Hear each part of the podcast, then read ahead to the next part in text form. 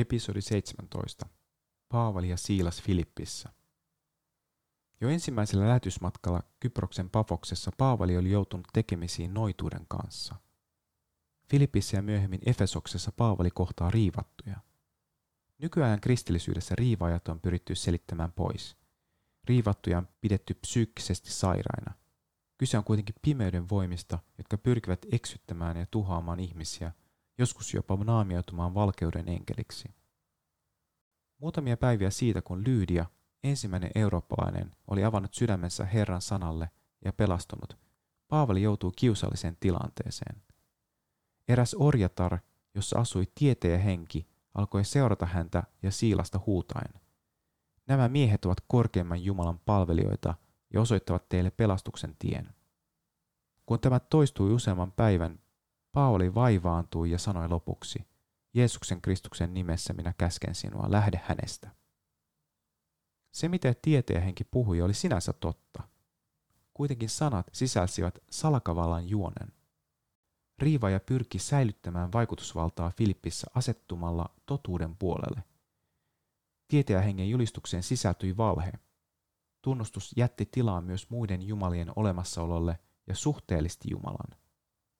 Näin on historiassa syntynyt lukemattomia harhaoppeja. Jumala ei halua kuitenkaan totuuden todisteeksi muita kuin Jumalan hengestä syntyneitä.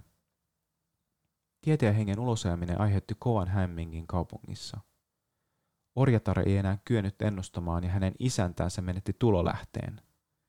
Sen seurauksena Paavali ja Siilas joutuivat ruoskittaviksi ja vankilaan. Vankilassa keskiyön aikaan Paavali ja Siilas rukoilivat laulaen ylistivät Jumalaa – ja toiset vangit kuuntelivat heitä. Kipujen keskellä Paavali ja Siilas kokivat voimakasta Jumalan läsnäoloa.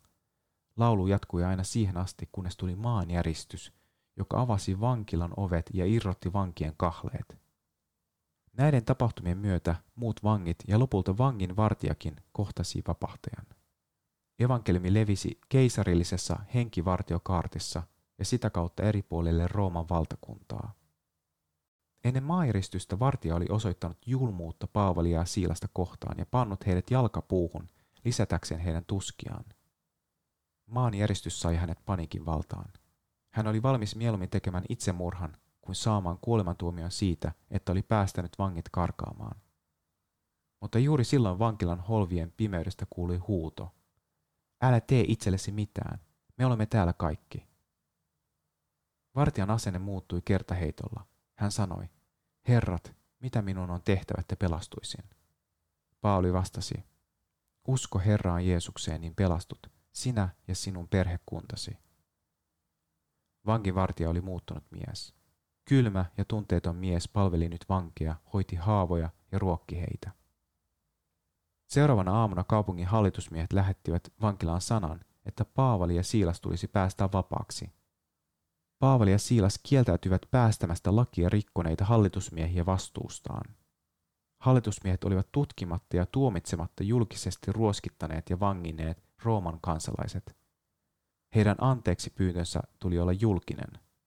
Tällä vaatimuksella Paavali halusi puolustaa Filippiin syntyneen seurakunnan asemaa.